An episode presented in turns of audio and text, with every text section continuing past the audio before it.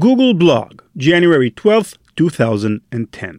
Quote, like many other well known organizations, we face cyber attacks of varying degrees on a regular basis.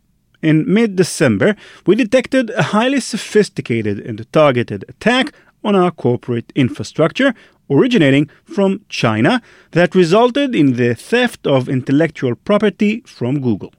However, it soon became clear that what at first appeared to be solely a security incident, albeit a significant one, was something quite different.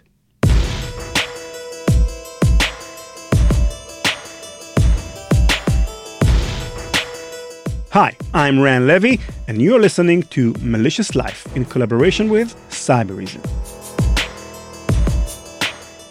In our previous episode, we learned how hackers, probably associated with the Chinese government, exploited a zero day bug in Microsoft's Internet Explorer browser to infiltrate Google's internal network via a maliciously crafted link. After establishing the probable attribution of Operation Aurora, we tried to decipher the motive behind the attack. One potential motive were Google's intentional or unintentional attempts at bypassing the Chinese censorship, which imposed strict limits on the company's culture of supporting free and open information sharing. But as I hinted at the end of the last episode, this culture clash was only part of the picture.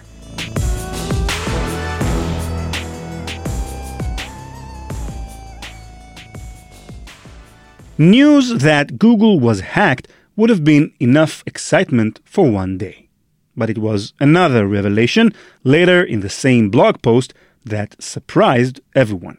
Quote, these attacks and the surveillance they have uncovered combined with the attempts over the past year to further limit free speech on the web, have led us to conclude that we should review the feasibility of our business operations in China. End quote. The Google.cn project, a major step for the company just half a decade in the making, now looked like it would be scrapped. Why such a harsh and dramatic response? The reason began to unravel only hours after Google's post went live when Adobe revealed that they too had been breached. Soon came the mudslide. Lockheed Martin, Yahoo, Symantec, Northrop Grumman, Dow Chemical, Morgan Stanley. In total, 35 of America's largest companies had been linked to the same attack. So by this point, two things were clear. Number one, this was not just a Google problem. Number two, if this was a big problem before, now it was a big, big, big problem. A large scale cyber affront had been conducted by significant power against elite American corporations, and by all accounts, it succeeded. What those hackers got their hands on was much more than Google had ever let on it's difficult to quantify just how vital source code is to a digital company. For Google, Yahoo, Adobe, it's the bedrock for everything. What's hard to believe with this in mind is how easy it was for Aurora's hackers to break into the source code databases of these 35 major companies. A McAfee white paper published three months after the attacks did not name which of the 35 companies they investigated. What they found was the widespread use of almost totally unsecured SCMs, source code management systems. In particular, many of the companies, indeed, many of the top 1,000 companies in America were using the same SCM provided by a California based company called Perforce. According to the report, Perforce isn't necessarily less secure than its competitors, but that's only because the bar was so low. The holes in Perforce SCM were big and plentiful. Some were perhaps understandable. Consider Developers who like to work on their personal computers will often copy shared code, work on it locally, and then paste back their updated version. It's convenient to do so. You can work from home this way or from a coffee shop. But giving full access to source code databases to individuals whose computers may not be subject to the same scrutiny as corporate databases typically are opens up new attack paths. Think of it like having a vault full of money and giving the combination to everyone who works at the bank. Not every teller will protect that information perfectly well, so it's not smart for them all to have the same highest level access to that money. Perforce default configuration did not protect against the untrained employee. That meant that instead of having to break into the heart of all these major American corporations, the Aurora hackers could have achieved the same effect simply by spearphishing individual employees. Other holes in the Perforce software are even less easily justified than that. 1. Any unauthenticated user could create an account without first needing a password. 2. It ran by default as a system level process, lending its users the highest level root privileges on host systems. Nowhere in the documentation for Perforce for Windows was there any indication that running as root might be dangerous. 3. It stored all of its data in clear text and communicated all data between endpoints and their servers without encryption.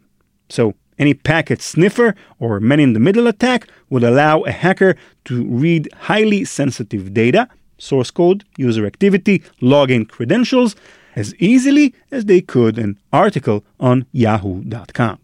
Or they could intercept and modify it in transit. In total, McAfee identified 14 major categories of vulnerabilities in Perforce. I could list them all, but your car ride to work is only so long. With help from even just one or two of these many security holes, Chinese hackers were able to siphon off significant proprietary code from those 35 major companies. We don't actually know what they took or what they ended up using it for, but the possibilities are staggering. They could have used it to copy what American companies owned for Chinese companies to use. The military could have used state of the art technologies taken from companies such as Lockheed Martin and Northrop Grumman. Stolen software could have been examined to determine previously unknown zero day vulnerabilities useful in targeting end users of such products in the future. And on top of simply taking it, the hackers also could have, in theory, modified existing code in order to proactively create their own exploits in those companies' software, like a construction worker building their own secret backdoor to a bank vault.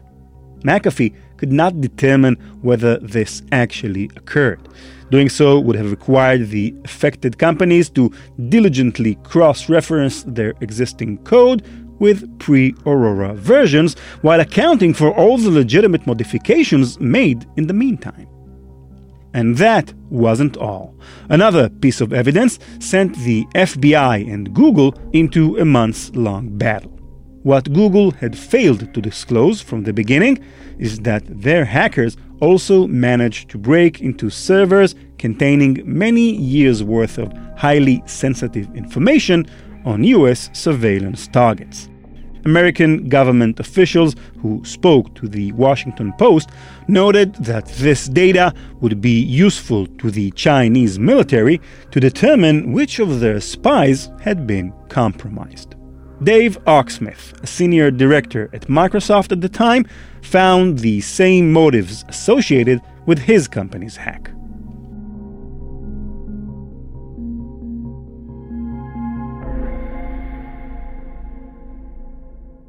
And yet, neither the US government nor Google or any of the other hacked companies would outright name the Chinese government as their attackers.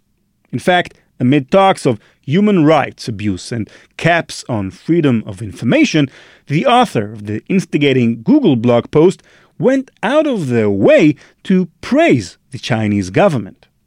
Take, for instance, this paragraph quote, We have taken the unusual step of sharing information about these attacks with a broad audience not just because of the security and human rights implications of what we have unearthed, but also because this information goes to the heart of a much bigger global debate about freedom of speech.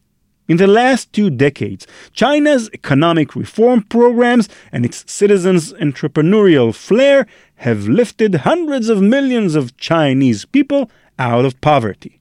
Indeed, this great nation is at the heart of much economic progress and development in the world today. End quote. Isn't that a strange combination of sentences? Like telling a bully, I don't like that you punch me in the face, but I loved your technique. Just about everybody involved in Aurora did this same tightrope act, insinuating without blaming.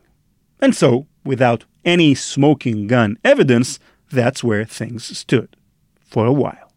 By late 2010, as new evidence in the case slowed to a halt, the story of Operation Aurora fizzled out. Whatever was stolen was replaced. Whoever had stolen it had gotten away with their crimes. Months passed. And then, Beginning on November 28, 2010, hundreds of thousands of U.S. State Department cables obtained by Chelsea Manning, then Bradley Manning, were released through Julian Assange's WikiLeaks, then published with names redacted for the public. They suggested that the entire affair, all 35 hacks, billions in damages, trade secrets, and more, originated with a single high ranking politician who didn't like the result of his Google search.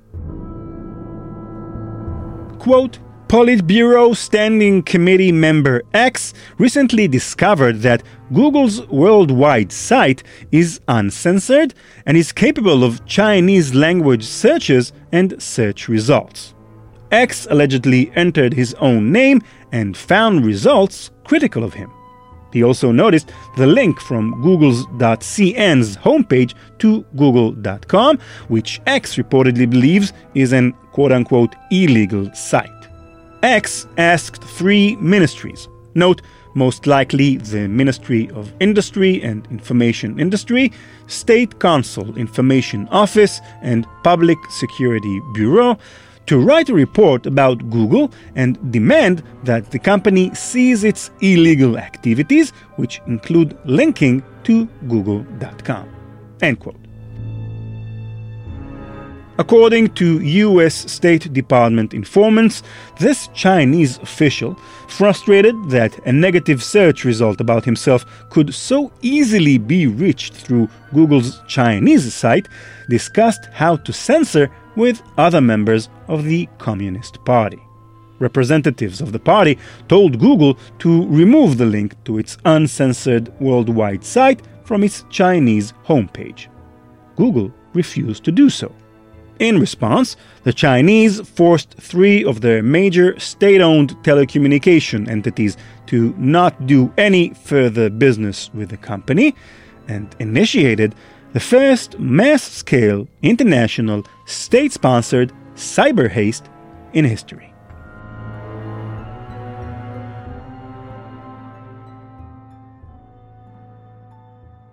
In other words, it could be that although the struggle over cultural and political hegemony in China hangs over the story of Aurora like a dark shadow, it didn't drive the actions of those involved. It didn't drive Google to enter China. It didn't drive China to push them out. As we saw, it's probably also a part of a much larger business and or military espionage campaign and maybe even sort of personal vendetta by an angry Politburo member. And even that is still not the whole picture. What is tribal knowledge? No, really, I'm not asking you to go on an expedition to the Amazon forest looking for lost tribes. We're talking about cybersecurity here. In Waterfall's Industrial Security Podcast, Andrew Ginter, VP of Industrial Security at Waterfall Security Solutions and a well known expert in the field of industrial security, and co host Nate Nelson, senior producer of this podcast, Malicious Life, talk to experts and thinkers about the principles and practice of securing physical industrial operations ranging from wind farms and automobile manufacturers to railway switching systems. In the following soundbite taken from a recent episode, Rick Kaun, VP of an industrial protection vendor, mentioned the concept of tribal knowledge. So, what is tribal knowledge and why is it important for cybersecurity? Another thing Rick mentioned was tribal knowledge. Can you talk about why that's important? Yeah, so, you know, that's not a technical thing. That's sort of what's walking around inside people's heads. You know, tribal knowledge is knowledge that's that's not been written down. It's great as long as people are around. But if people retire, if people are promoted into other divisions, if they leave because they, you know, join another company, you lose the knowledge in their heads. And the knowledge can be very important to troubleshooting and, and even planning security. Uh, for instance, uh, you know, tribal knowledge might be this particular machine, this IP address. Where is it? It's in that room over there. It's in the third cabinet. It's the eighth machine up in the in the rack knowing things like why they exist. It's one thing to say I got a Windows box with, you know, seven kinds of software on it with these versions. It's another thing to say and we put it there to do this.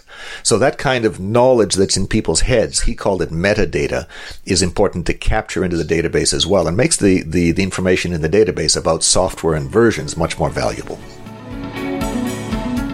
Subscribe to Waterfall's Industrial Security Podcast in all podcast listening apps, both on iOS and Android. Learn more about the podcast at waterfall-security.com.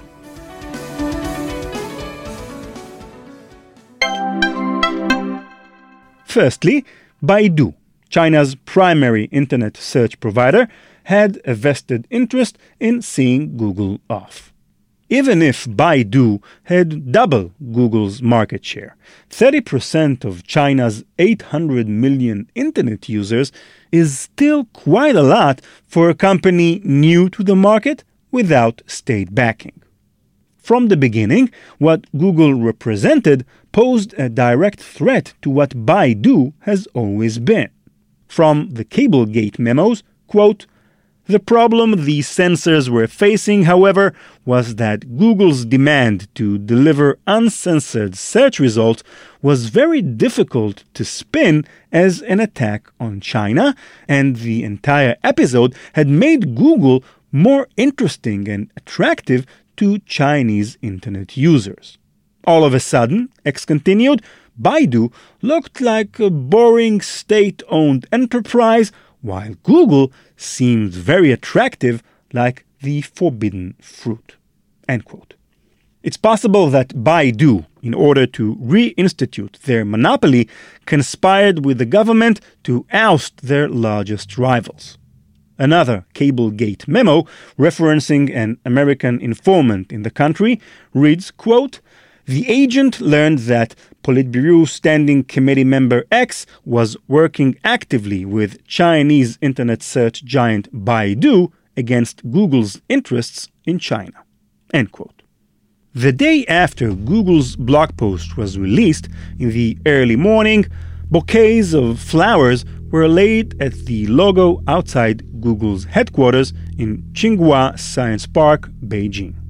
Some of the flowers came with heartfelt notes. Quote, Thank you for holding values over profits, one read. Google, the mountains can't stop us, and we'll get over the wall to find you, said another. As Google's fans mourned the loss, Google employees worried not just for their jobs, but their safety. Some had already been interrogated by the government. There was no stopping more interrogations or even unlawful arrests and imprisonment. Meanwhile, the government began a concentrated effort to drive an unsympathetic narrative. From the leaked Cablegate memos, quote, the immediate strategy, X said, seemed to be to appeal to Chinese nationalism by accusing Google and the US government of working together to force China to accept quote unquote Western values and undermine China's rule of law. End quote. It's unclear whether this was a manufactured narrative or the real belief of officials who assumed Google shared the same relationship with its home country as Baidu did its. Chinese newspapers claimed that Google's decision was mired in corporate failures and American political interests. The state sponsored People's Daily called the company a quote unquote spoiled child. Another wrote, quote, Government regulation is the international norm, so Google's display is really just an affectation. Another said, quote, a lot of people welcome the news, especially those web users who think Google is not an entirely commercial entity, but is rather closely related to the government. As one person put it, it calls itself a commercial firm, but it has always been the vanguard of an American political chess. End quote. Google's fight was about opening China to free information. When the government pushed for censorship, they pushed back. By shielding Gmail and their other data storing applications from their Chinese business, they prevented government intrusion into private user accounts. Even being in the country in the first place was a defiant step towards freedom. Except most Chinese people, frankly, didn't care.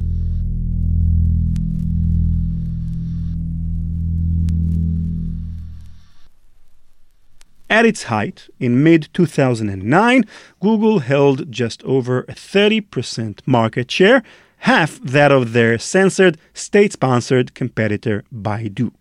Most of their base were tech savvy, democracy leaning, already using circumvention technologies to get around the Great Firewall before 2006. The rest of China? Well, they were fine with the status quo. A survey conducted by Sina Weibo showed that four of every five Chinese citizens didn't think Google's departure from China would hurt the country's IT industry. Isaac Mao, an expert on the internet in China, told CNN, quote, You have two categories of internet users in China. One strongly supports that Google is either staying here without censorship or pulling out of China to keep neutral and independent. But another layer, maybe 90% of internet users in China, they don't care whether Google leaves or not. End quote. So, if most Chinese people didn't feel strongly about Google or their pro democracy stance, even three or four years in, what was Google actually accomplishing in China? We know inherently that Google.cn was a profit making venture, not a moral act. What if they looked at the numbers, the constant government pressure, the cost associated with complying, the negative press they were receiving worldwide for compromising on their supposed values, and decided it didn't add up? An incident like Aurora is the perfect cover, a way to go out defiantly, fashioning a bottom line decision as a moral stance. Perhaps this is a cynical view. Perhaps with a story so expansive as this, without all the evidence we'd need, it really is up to you to decide what's real and what isn't, what's true about the characters of this play, and what's simply the posturing of powerful men with selfish intent. Before you make up your mind, though, let me finish the story. As we come to an end here, we return to January 12th of 2010, the day it all began. Not long after their initial announcement, in an act of defiance, all Google.cn queries were directed through their non censored Hong Kong search engine Google.hk. On March 13th, all Google sites were placed behind China's Great Firewall, and any attempt to use them would result in a DNS error. This effectively ended Google China. By 2013, the company retained a national market share below 2%. And this is how it remained, at least until last year, when The Intercept revealed a secret Google project to re establish a fully censored version of their search engine for use in China. Codenamed Dragonfly, the project began in spring 2017, accelerated in 2018, and was set for release in 2019 only select employees were told about Dragonfly and made to sign non disclosure agreements. Over two years, company executives, including CEO Sundar Pichai, met with high ranking Chinese officials. The new Google China would follow all the rules no pornography, no Tiananmen Square, no George Orwell. A demo app for Android was developed and submitted for approval by the government, all behind closed doors. When protests flared in response to the news of Dragonfly, employees and other protesters were quick to remind Google of their long-time unofficial slogan, a phrase coined in their code of conduct ingrained into their mythos. The slogan is Don't Be Evil, and it was cited in the preface to Google's Code of Conduct. In July 2019, Google terminated Dragonfly, at least for now. A year earlier, in spring 2018, it quietly removed the phrase Don't Be Evil from the preface of its Code of Conduct. It's still there, but now only mentioned in passing in the very last line of the document.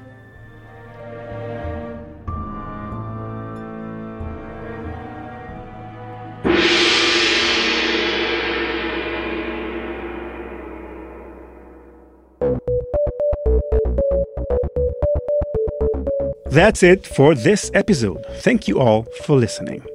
Last time I asked you, our listeners, to tell me via Twitter or email what are your small acts of rebellion? Jamie tweeted back, writing, quote, While working for Fortune 250, would conspire with work friends to plant words or concepts into executive space and bet on how long it takes until heard uttered by senior execs in large conference calls would slip the words and concepts into briefings via various colleagues. It was interesting learning how the mimetic influence within a small professional network functioned. I'd love to have been able to formally study the process. End quote. Thanks, Jamie. It actually reminds me of a game I used to play with my fellow engineers when I was working for a large company in Israel. And we had one of those big company events where the CEO would talk on stage. We created bingo sheets with various buzzwords and business cliches, probably similar to what Jamie is talking about. You know, win win situation, synergy, drop the ball it was a fun way to pass the time in an otherwise extremely boring event. Michael wrote via email The train station in my country sometimes can get congested because the stairs coming from the platform are split in half for people going down and people going up. There is a no entry sign for the side you're not supposed to go down, but there's nothing stopping you. This stairway is not very wide, so people congregate waiting to go down on the quote unquote correct side. Commuting daily has given me short patience, so I say, fuck it, and go down the other way. Nothing major, but it always makes me smile when I look behind and I see others following me. It only takes one. End quote. Thanks, Michael. I'm guessing you're British, because if there's one thing I noticed is that Londoners really take their stairs and escalators very seriously. Jack Rhysider from the podcast Darknet Diaries tweeted, I always opt out of the airport scanning machine and ask for a pet down. And user at Mang said much the same. He tweeted, I won't take part in the security theater that DHS and TSA want me just obediently comply with in the US. I opt out of any of those kooky full body scanners. Metal detector is fine, but I'm not giving you anything else. End quote. Well, you two are much braver than I am, I must admit. And if you haven't listened to Darknet Diaries yet, check it out. It's an amazing podcast. Trust me on this one. And last but not least, Josh from New Zealand tweeted, going to sound strange, but two different colored shoelaces. End quote. Well, Josh, that's a small rebellion if I've ever heard one. A big thank you to all of the listeners who answered our question. And since it's so much fun, here's a new one for you. In the episode, I told you about the Chinese official who got angry when he Googled himself and found some unflattering results. So, my question is when you Google your own name, and sometimes you get results about someone else who has the same name as you, what does this other guy do in his life? Does it seem as if his life is more interesting or boring than your life? Tell us about this other guy or gal with your name. When I Google my name, I get this other Ran Levi, who is obviously much smarter than I am. He is actually Professor Ran Levi, a mathematician who publishes articles with titles like Neurotopology, an interaction between topology and neuroscience, which actually sounds pretty interesting. So, Ran, if you're hearing this, let's do an episode about math and the brain although you'll probably do most of the heavy lifting since I suck at math.